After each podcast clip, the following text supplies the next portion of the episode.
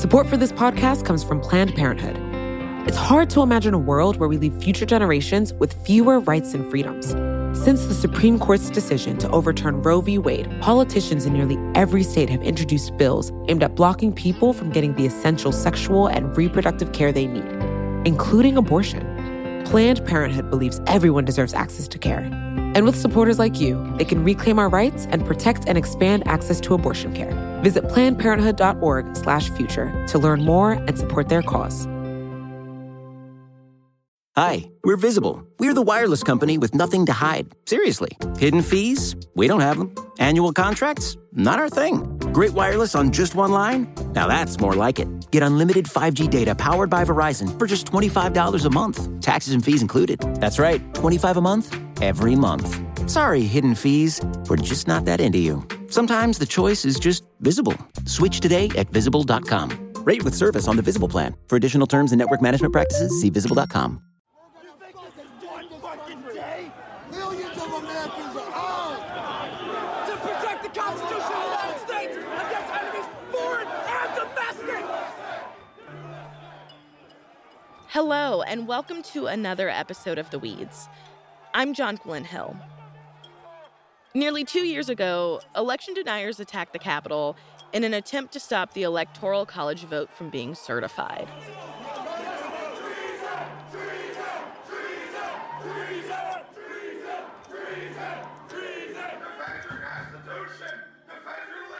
At the time, former President Donald Trump and his allies attempted to exploit this 135 year old law called the Electoral Count Act of 1887.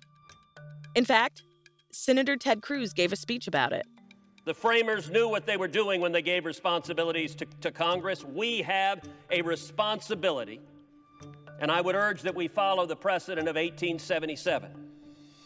The Electoral Count Act explicitly allows objections such as this one for votes that were not regularly given. Fast forward to now. Congress is in its lame duck session, and lawmakers on both sides of the aisle are trying to pass legislation to prevent something like January 6th from happening again. It's called the Electoral Count Reform Act. We wanted to dig into the ins and outs of the bill, so we called Rick Hasen. I'm Rick Hasen. I'm a professor at UCLA School of Law, and I direct the Safeguarding Democracy Project. Before we dive into the Electoral Count Reform Act, I want to talk a little bit about what it's reforming in the first place. What is the Electoral Count Act of 1887? When you look at the Constitution, it doesn't contain a lot of rules about how it is that Congress is supposed to figure out who's won the presidency. And what the Electoral Count Act is, is a set of rules that give those details. For example, suppose that somebody objects to the counting of electoral college votes from a particular state. What's supposed to happen? And the act tells us, well, the House and Senate that had been meeting together, they adjourn and they meet in their separate chambers and they have two hours of debate and then they vote. So the Electoral Count Act most basically is the, the set of ground rules for Congress to figure out which candidate got the most electoral college votes, and then also the kind of subsidiary rules of how to deal with conflicts about that. What was going on in 1887 that this legislation needed to even happen in the first place? So, Congress adds the 12th Amendment to the Constitution after problems with the old rules where you know the first place candidate gets to be the president and the second place candidate gets to be the vice president. They might be from opposite parties and so, you know, we set it up. Actually, they're going to run as a ticket. It make, makes for a much more efficient government. But then there was a dispute in 1876. This was the famous Hayes Tilden presidential election. Comes right after the Civil War. And they actually have to form a commission to resolve it. They make the Chief Justice head of the commission. They reach a compromise. That compromise, by the way, is what ends the period of Reconstruction in the South. So it has some very terrible consequences unrelated to elections for the United States, and it leads to a period of disenfranchisement of African American voters in the South that lasts for another almost century. But Congress realizes after this disputed election that they need to come up with some more detailed, better rules. And so they passed the Electoral Count Act to try to do that.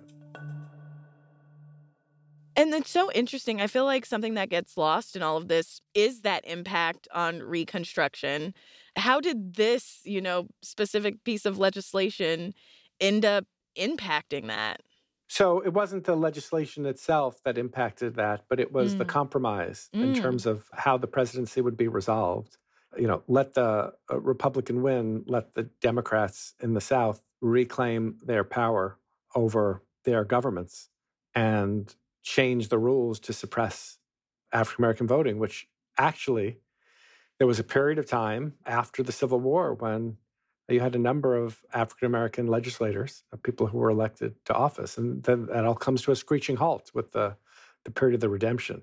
So uh, it was a very heavy price to pay to have this election resolved. And I think Congress wanted to avoid a constitutional and national crisis the next time there was a close election and some dispute over which electoral college votes from a state should be counted. How similar is this moment we're in to the moment we were in when the Electoral Count Act was originally passed. I mean, I think I don't know, like even the fact that the Voting Rights Act has been, you know, defanged in major ways and the compromise ended Reconstruction, or, you know, there's uh, people saying, like, oh, this election was a fraud. That happened back then, too. I, are the parallels between these moments in our country really strong? Well, remember, the Electoral Count Act was about a decade after the end of the Civil War. Like there were federal troops for a number of years in southern states. Mm. They end up getting withdrawn after this Hayes Tilden election, 1876, right? So we may be polarized now, but that was an actual war between the states. Mm. So it's hard to draw parallels with the period so far in the past. But maybe, you know, the optimistic side is we made it through that period we'll make it through this one. The less optimistic side is we made it through that period at the cost of disenfranchising African American voters for 90 more years. Yeah. Yeah, I was, I was just reading a case, 1903 case, Giles versus Harris. It's not one that people spend a lot of time talking about. Talk about Dred Scott, right? But Giles is a case that comes after Congress passes and states ratify the 15th Amendment. The 15th Amendment says no racial discrimination in voting. And in the Giles case, an African American male, this is a time when only men could vote. Mm-hmm. African American male goes to the Supreme Court and he says, Alabama's disenfranchising me because I'm black. And the Supreme Court says, yeah, that's a problem. That's too bad. Uh, there's nothing we can do about it. Mm. So even after we fight a civil war and Congress and the states pass a constitutional amendment, it, it didn't stick. It took another six decades before the Voting Rights Act came. And so the legacy of slavery and the fights over our elections, you know, it's been a very long struggle. I mean, think about the enfranchisement of women. Back in 1874, now we're really getting into the weeds, a, a woman uh, sued in the Supreme Court and she said, you know, we just passed the 14th Amendment. 14th Amendment says that citizens are entitled to all the privileges and immunities of, of citizenship. All of us are. It's part of the 14th Amendment near, near the Equal Protection Clause. She said, I'm a citizen, I should be allowed to vote. And the Supreme Court said, Yeah, you're a citizen, but voting is not a privilege of citizenship. It's really up to the states. And so then it took another 40 years, right, until the passage of the 19th Amendment in, in 1920. So the struggle over voting and voting rights has been really long and it's been fought really hard. And, and in the last few decades, the Supreme Court has been making some of the progress that was in, contained in the Voting Rights Act.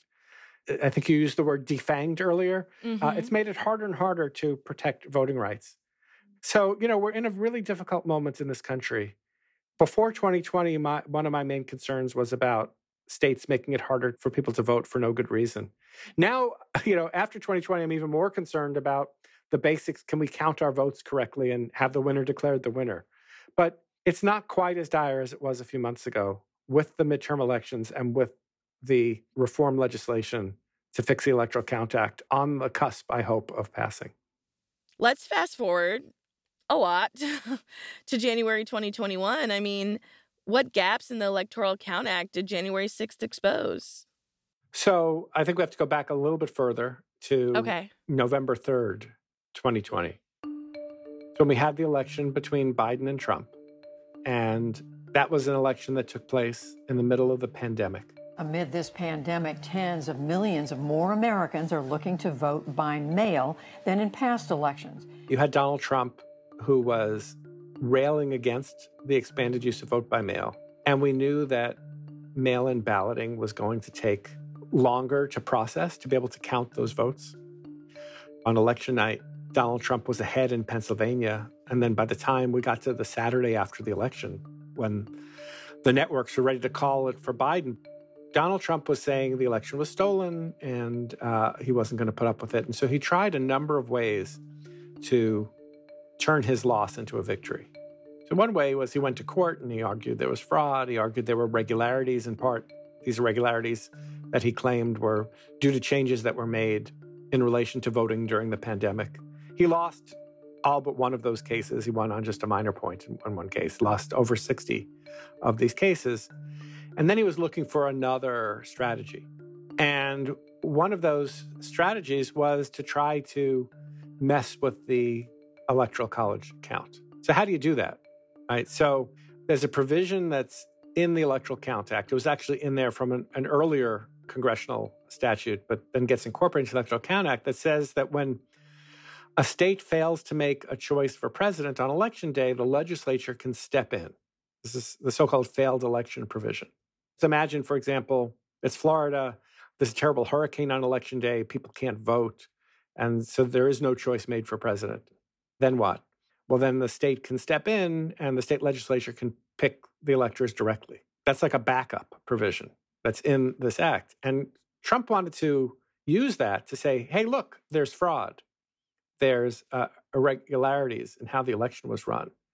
Let's call that a failed election and let's let the legislature step in. So he was calling legislators in Michigan, in Pennsylvania, in Wisconsin, in Arizona. He's calling the governor of Arizona. These are all states where Biden won, but where there was a Republican legislature and where he hoped that the legislature could come in and try to appoint a different slate of electors. And then there'd be multiple slates of electors coming in, and Congress would have to deal with it. So he was trying to exploit that part uh, of the law. Now, I don't think a fair reading of a failed election is one in which a candidate claims fraud. Uh, so I don't think there was any legal basis for the state legislatures in those states to step in and try to change the results. But that was one of the things he attempted. You also may remember, if we fast forward to January 6th itself, do you remember the chance of hang Mike Pence? Yeah. Oh my God. Yeah. So why should Pence be hung? Because he wasn't doing what Trump wanted. What did he want? Well, the Electoral Count Act says that the vice president presides over this joint session of Congress, kind of like the master of ceremonies. Okay, and now we shall open the envelopes that contain the winner, you know, a little bit like the Oscars. And the Electoral College vote goes to, right? And Trump was claiming, oh, you know, actually, under the Electoral Count Act, the vice president can decide on his own or her own to just throw out Electoral College votes if there was some irregularity. Nothing to support that, but that was the claim. And uh, Mike Pence got advice from an eminent conservative former judge named Michael Luttig, who said, You can't do that. But he was hearing in his other ear from former law professor John Eastman that, Oh, yes, you can. So Pence said, No, it's my constitutional duty to just accept the valid electoral college votes and let Congress vote on those. The votes for President of the United States are as follows Joseph R. Biden Jr. of the state of Delaware has received 306 votes. Donald J. Trump of the state of Florida has received 232 votes. So, those are two examples of pieces of the Electoral Count Act that Trump unsuccessfully tried to manipulate to get a better result. I guess the question I have is, you know, why is the Reform Act necessary if these things are technically illegal as they stand now? Like, it, it sounds like these are things that would not hold up in the court of law. Is this necessary if this isn't legal in the first place? So, one of the things we learned about the 2020 election is that in order for our system of determining who the president is to work, people have to act in good faith. There was this moment, it's now the subject of investigation in Georgia, where Donald Trump calls the Secretary of State of Georgia, Brad Raffensperger. So, look, all I want to do is this I just want to find 11,780 votes, which is one more than we have. And Raffensperger records the call, releases it, becomes a big controversy. Now it's this criminal investigation. Brad Raffensperger showed integrity and didn't do that. But imagine there's bad Raffensperger, and he does that. And then he says, Look, I don't know who's really won the election. There was fraud. I think the legislature needs to step in and send in a different slate of electors. Or I think the governor should not sign the certificate of electors, which is one of the jobs of the governor of each state. And then Congress decides, you know what, we're going to accept this alternative slate that says that Trump has won Georgia rather than Biden. It's not clear that the courts would step in because this is an inherently political question. Mm. And courts generally don't want to get involved in questions where the Constitution says there's a different branch of government that has to decide this. Like it's the Senate that tries impeachments, it's the Congress that counts electoral college votes. So, why we need a change to the Electoral Count Act is because next time some of the people in charge might be less scrupulous and they might try to take advantage of unclear rules. So, a rule that says, for example, the vice president has no power to throw out electoral college votes, or state legislatures have no power to send in alternative votes unless there's been some kind of catastrophe like a hurricane or an earthquake. That would be helpful. So, we're going to take a quick break, but when we're back, we'll take a closer look at what this legislation actually does. Support for the Weeds comes from Not Another Politics podcast from the Harris School of Public Policy. With the constant news cycle, there's a lot of noise out there. Opinions are plastered all over social media, pundits are throwing out hot takes without any sort of context, and it's only getting worse as we dive farther into election season. We know that if you're listening to us at The Weeds, you're looking to cut through all this. And if you like this show, you might like Not Another Politics podcast. Not Another Politics podcast is produced by the University of Chicago Harris School of Public Policy. They want to take a research and data approach to analyzing hot button issues and offer perspectives that go beyond the headlines. They cover a wide variety of topics in their episodes, but a few recent episodes that you can listen to include a deep dive into why women are underrepresented in US politics or whether or not we can believe political surveys. You can listen and subscribe today at harris.uchicago.edu slash NAP. That's N-A-P-P.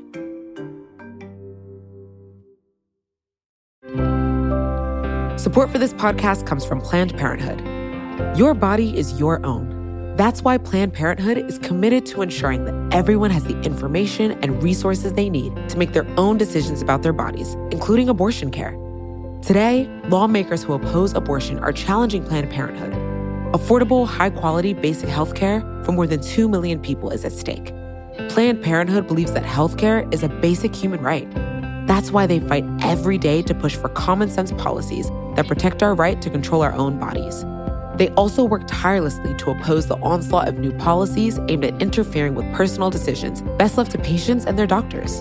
They won't give up and they won't back down you can join Planned Parenthood in the fight to help make sure that the next generation can decide their own futures. The organization needs your support now more than ever. With supporters like you, they can reclaim our rights and protect and expand access to abortion care. Visit plannedparenthood.org/future to learn more and support their cause. Welcome back to the Weeds. I'm Jonquilyn Hill. We're talking with UCLA's Rick Hasen about the Electoral Count Reform Act. So, Rick, there's a House bill, which is the Presidential Election Reform Act, and a Senate bill, the Electoral Count Reform Act. And, you know, eventually these bills will likely be reconciled. But first of all, what are the similarities between these two pieces of legislation? It's first important to point out that these bills have to pass in this session of Congress because when Kevin McCarthy or another Republican is Speaker of the House, this bill's not coming up. And there's not a lot of time in the lame duck session, the session after the election, which is going to end around Christmas, or before Christmas. There's a lot that Congress needs to do. So they're now talking about throwing this provision into an omnibus spending bill or into a defense authorization. So it's going to become part of a bigger bill, a must pass bill.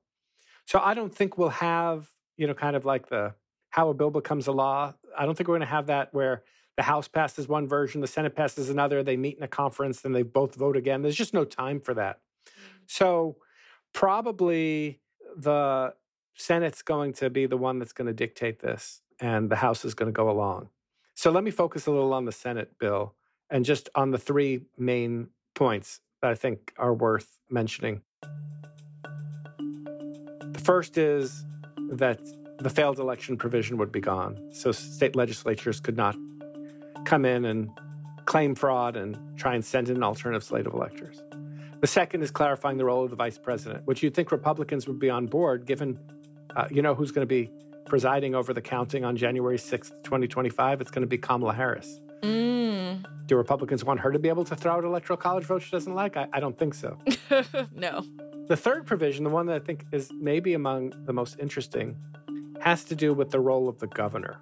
And this is something we haven't talked about. So I was very worried in the midterm elections if either Kari Lake, who was running for governor in Arizona, or Doug Mastriano, who was running for governor in Pennsylvania, if either one of them had won, because both of them said that they would not have certified the election for Biden had they been governor of their states in 2020. They watched a corrupt election happen, and then they certified a corrupt election. And that's the problem. You would not have certified our election. No, I would not have. Karen, would you? And so you could easily imagine them not signing a certificate for Biden if it was Trump versus Biden too in 2024. Now, one provision of the Electoral Count Act says that if there is a conflict where a state sends in multiple slates of electors, the one signed by the governor is the one that should take precedence. So that could be really scary in the event of a an election denier as a governor. I think we're going to be able to dodge that bullet for 2024 because our elections now have taken place for all the governors who'll be in place during 2024, you know, barring, you know, somebody dying or resigning or something. But this thing we have to worry about in the future. Uh, and this legislation is not just about 2024, it's about the you know what's going to happen in 15, 20 years if we have a Trumpist type candidate, either a Republican or a Democrat. We, you know, that's that's a worry.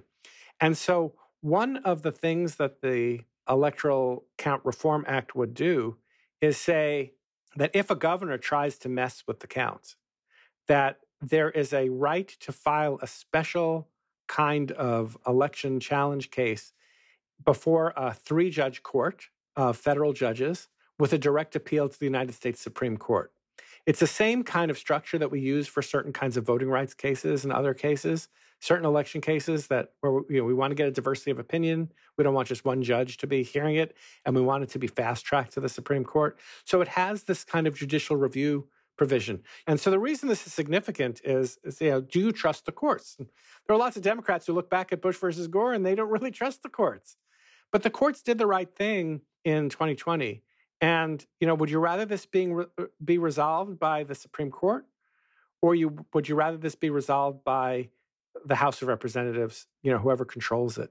And so the choice that's made in this proposed legislation is to give that choice to the body that is least likely to be politicized, which would be the courts. Are there any alternatives to solving that dilemma other than the courts? Like, it, it just seems like at every turn the entity that would make this decision is politicized and you know has a dog in the fight. Is there a nonpartisan answer to this? I don't think so in the short term. I mean ultimately i wrote this back in my 2012 book called the voting wars. I think we need to fundamentally change how we run our elections and we need to have mm. an independent nonpartisan body running our elections like they do in most other advanced democracies around the world, you know, Canada, Australia, Germany, UK, Mexico, they have independent bodies. You look at other countries around the world, they don't have decentralized partisan actors. So we've got this very convoluted system. And given that, the courts seem to be the least worst option. And it's it's just so interesting because As far as democracy goes, I would consider the United States, you know, a pretty old one. But it sounds like, are we a little bit behind the times in how we're running this compared to, you know, other democracies around the world? Well, what I'd say is the fact that we're an old one is to our disadvantage. Mm. Most other constitutions are newer than ours. Our constitution does not even contain an affirmative right to vote. Doesn't enfranchise anybody. We were talking about the 2000 election earlier in the Bush versus Gore case, where the Supreme Court resolved the election dispute between Bush and Gore in Florida that ultimately led to Bush being chosen as president. The Supreme Court said that states could take back their power to choose presidential electors directly and not allow the people to vote in a future election. So a state could choose to disenfranchise their own voters from voting for president for a future election, and that wouldn't violate the Constitution. So we've got this really old Constitution that doesn't well protect voting rights. It doesn't contain, uh, a, you know, an independent body to run elections or anything like that. And we have a Constitution that is incredibly difficult to amend. Right. So how, how can you amend the Constitution? The, the normal way is through a constitutional amendment that requires a vote of two thirds of each House of Congress. Mm. That's, I mean, yeah. how are you going to do that? And yeah. Three quarters of the state legislatures have to sign on too. In our polarized times, hard to see how you get anything through. I want to back up and talk a little bit more about some of the provisions of the ECRA.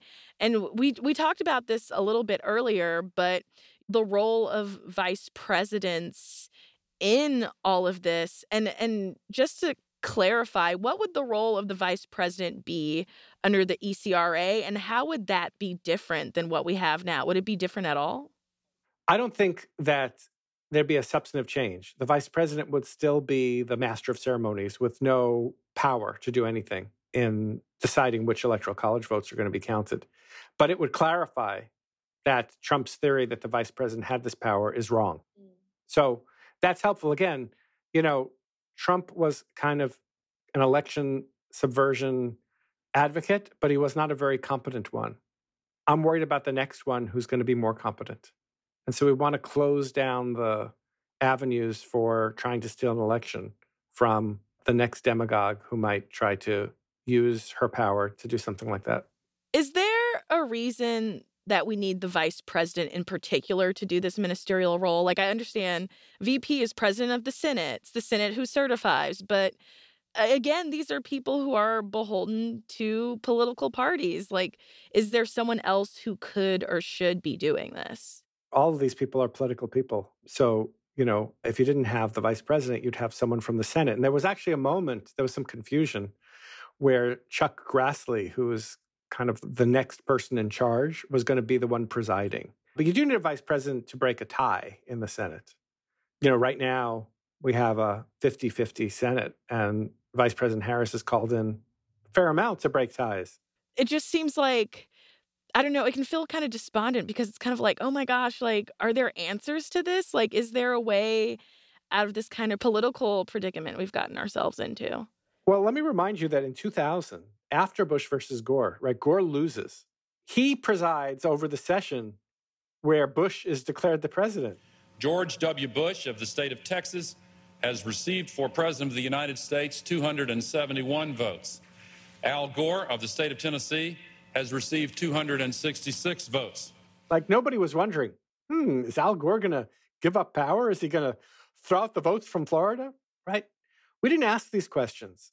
When Bush gives up power to Barack Obama uh, after serving two terms in 2008 when Obama's elected, nobody was thinking, hmm, can our democracy survive this transition of power? It just like wasn't on the radar. I actually wrote a blog post for my election law blog remarking about how we accept these peaceful transitions of power as though they're natural and as though it doesn't take work, but it does. And now, of course, you know, you fast forward a little bit in time and you realize things are dicier than we thought. Uh, because again, our system depended upon people acting in good faith, and they don't always act in good faith. And when you have a demagogue who is encouraging people to not act in good faith, then you start seeing where all of the holes are. And what needs to be plugged so that you don't have a problem in the future. I, I think I've just kind of taken, and I think a lot of us has just taken the peaceful transition of power for granted of like, oh yeah, that's how elections work. You do an election and then the next person becomes president and then you just keep going. But I, I guess this, yeah, it exposed that like that's not necessarily always the case. Right. And, you know, I remember when I first started teaching back in the 90s that we didn't even teach about how the mechanics of voting work. Like we use voting machines and you know, the ballots have to be tabulated and the results reported. It just wasn't on the radar screen. It was. Uh, I taught an election law course. We talked about things like redistricting and campaign finance and the Voting Rights Act, but we didn't talk about election administration. Now it's a major part of my course. In 2000, it was a wake up call for all of us when we learned how bad the machinery was that was used to count votes. Now that machinery has been greatly improved. We need to improve it more, but it's been greatly improved. We think back in 2000 that about a million people were disenfranchised by bad machines. Mm. Their votes just simply were not counted because the machines were not good enough. Remember uh, those uh, punch card voting machines where, where the hanging chads. Exactly. So a lot of those ballots didn't get counted. So technically, we've improved a lot. We need to do more because a lot of the machines that were bought after 2000 are now reaching the end of their useful life. But we can't take anything for granted now. And it's bad enough when you have a polarized society where so much is on the line, where people think about our elections as being these existential moments like, you know, what's the future of America going to be if this person wins? But it's even worse when you have people undermining the integrity of the election itself by spreading lies about it being rigged. What that leads to is a loss of the expertise that comes with election administrators. People who work in election offices, they're retiring, they're quitting because they're subject of, to harassment. Some of them have had death threats. I mean, it's just, it's not any way to run a democracy. And so we have to think about how to have secure elections across the board when it comes to the beginning of the process of voter registration to the end after there's a recount or an election contest. That kind of brings me to another part of this that I'm curious about, and that's we talked about this before, but the failed election provision. Now, what exactly is a failed election? Have we ever experienced that in this country before? So I don't think that provision has been invoked before, but you're asking an excellent question because as Congress has been debating what to put in the reform, the question was, well, you know, how do you define what should count in the event of a problem? And it looks like Congress is going to settle on a word like catastrophic. Mm. You can imagine a Donald Trump claiming that the fraud was catastrophic. You know, so you've got to, you know, write it in a way that talks about something like a natural disaster or a terrorist attack or something like that. Back when I wrote my book, Election Meltdown in 2020, uh, one of the things I feared was a Russian attack on the power grid in a democratic city in a swing state. You know, imagine mm. taking down the power in Detroit. Oh my God. What would you do if something like that happened? I mean, that could be a failed election. Let's say that Michigan, everyone in Michigan can vote except for the people who live in Detroit. That could swing the election. Yeah, I was about to say that Michigan going to look a lot different without those Detroit voters. So we do need to have something in our rules to deal with that. Are we going to just not count the votes from the people of Michigan? Are we going to let them do a do over? Well, there's already a federal law that says everyone has to vote on the same day. Well, what happens if people can't vote because of a terrorist attack or imagine an earthquake in California or you know something like that? So we can take out the provision about failed elections and the proposed legislation does that but we need to have some backup in the event of a real catastrophe. The Constitution safeguards against so much, but I just think the people who wrote it were likely not thinking about, first of all, power grids didn't exist, but this idea of like, okay, guys, let's literally rain check and do this election another day. We can't do things that simply or easily, can we? Right. And aside from going to war, elections are probably the most complex thing we do as a country at once. You know, you could think about what you have to mobilize to run an election. No one's alive today from when that law was written. We've got to write a law that's going to last us till after we're gone in order to safeguard American democracy. And so you've got to kind of think ahead what could happen, how could people try to manipulate things? And you can't anticipate every contingency, but you can try to plan well, what if the bad actor is the governor? What if the bad actor is the legislature? How do you resolve these kinds of things? Next up, we'll talk about what this legislation is missing and what else needs to happen if we want to reform our electoral process. We'll be right back.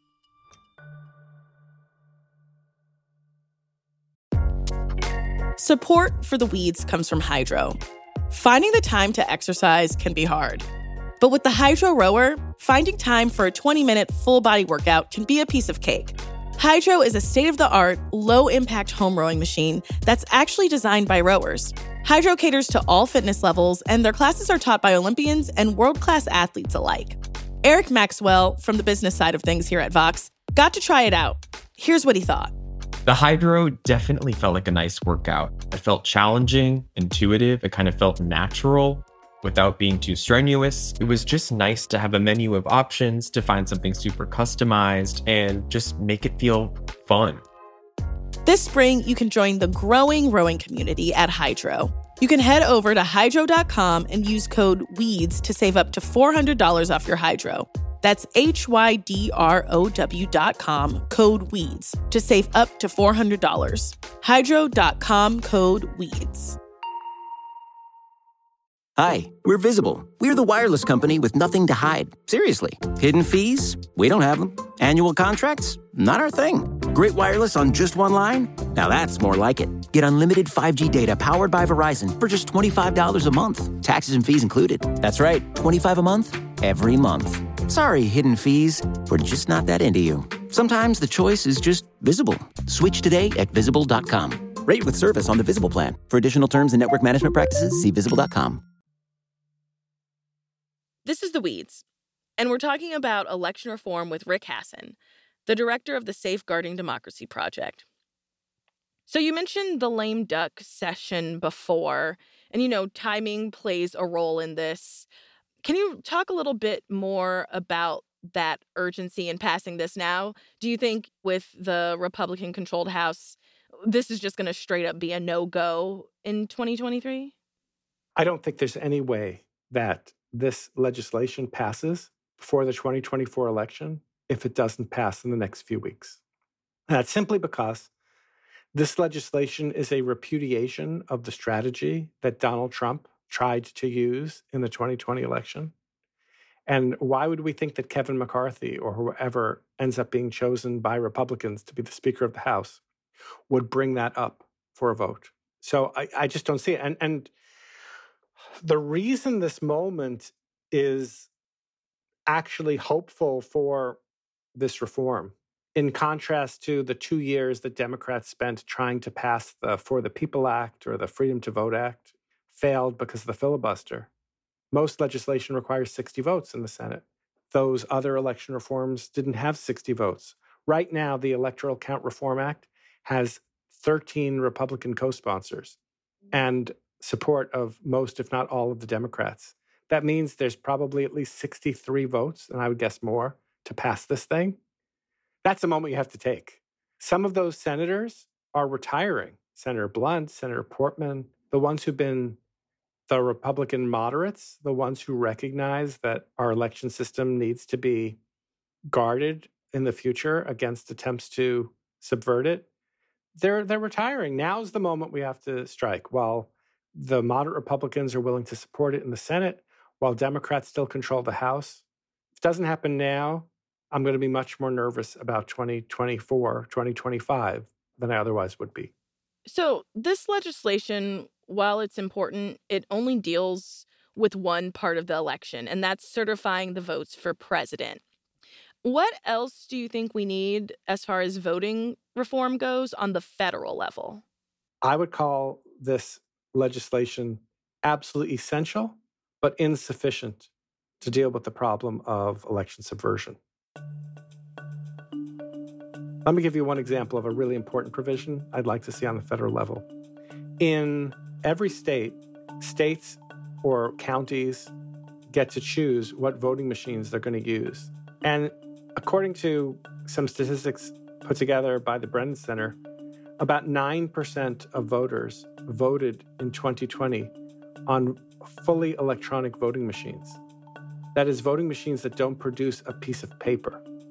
Just imagine Donald Trump in 2020 if it was one of those states that he was claiming were full of fraud. So in Georgia, do you remember? Trump says the votes were fraudulent in Georgia. I don't trust them. Brad Raffensperger, the Secretary of State of Georgia, ordered a full hand recount of every ballot in Georgia. They counted every single ballot by hand, and it wasn't exact, but it was very, very close to the results that were announced. If there's a wholly electronic voting machine and you do a recount, you push a button and it's going to give you the same number. There's no mm-hmm. way to verify what the software is doing in the machine. And more importantly, no way to convince people that the number that's produced is accurate if they otherwise want to believe that there's fraud because there's no nothing physical that could be examined. So one of the things I think Congress must do, but it's apparently not going to do in this upcoming legislation is mandate that for federal elections, everyone's got to vote on voting machines that produce a piece of paper. Again, that kind of gets into this idea of what can be done on the state and local level. I mean, elections, even when they are federal, they're very much up to individual states. And uh, like, what can be done on that level? Are there movements among like states to get together and kind of, you know, standardize things? Like what what's the answer to this? Cuz it does seem like a kind of big issue. So Congress after the 2000 election passed legislation called the Help America Vote Act or HAVA. And it did a number of things, including providing money for upgrades to voting machines to make them more reliable. It didn't force states to make the change, but offered them money if they did make the change. So, right now, these choices are on the state or local level.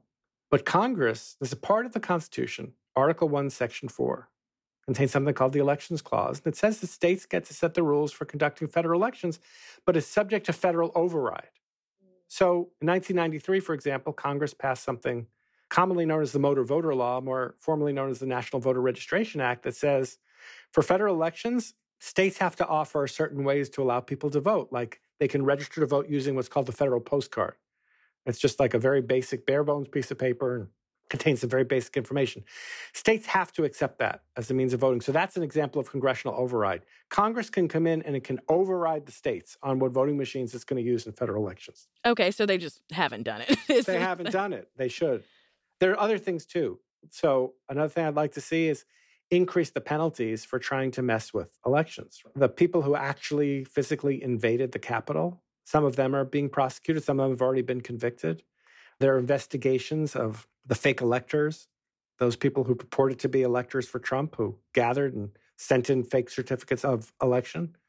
We need to clarify who could be criminally responsible for engaging in this conduct and raise the penalties so that people will be more deterred from trying to engage in this activity. And we need to do more to protect election workers and election officials who are under attack, both physically in some cases and verbally. If we're going to have a decentralized system and we're going to use civil servants on the local level to be on the front lines, we've got to give them our support. So, public confidence in our electoral system has just, it's really been fractured. Are you hopeful that this is part of the process to begin to restore that faith? Is this the best first step to get people trusting in our democracy again? I don't know that I see this as something that's going to affect public confidence one way or the other. Mm. Because, I mean, besides listeners of the weeds, how many Americans you think know what the Electoral Count Act is? Passing the Electoral Count Act is, for those of us who study this all the time, we know this is necessary to stop the next disaster.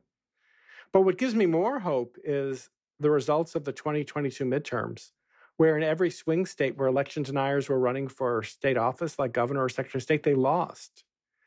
You saw Republicans voting for Republican candidates who are not election deniers, but rejecting the election deniers. And that is significant. That tells you that people are paying attention to this and recognize the danger. So people might not know the minutia that we've been talking about, But they understand the big picture. The big picture is that Donald Trump and his allies tried to turn his election loss into elect- an election victory by trying to manipulate the holes in our system. And we need to plug those holes. And so I hope that just the larger movement to focus on the dangers of election denialism, election subversion, if we're still on the ledge, we've taken a step back from the edge of the ledge. All right, Rick Hasen, thank you so much for joining us. Oh, it was so great to be with you.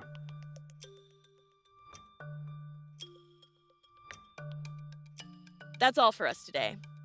Thank you to Rick Hasen for joining us. Our producer is Sofi LaLonde. Cristian Ayala engineered this episode. Libby Nelson is our editorial advisor. Our editorial director is A.M. Hall. And I'm your host, Jonquilyn Hill. The Weeds is part of the Vox Media Podcast Network.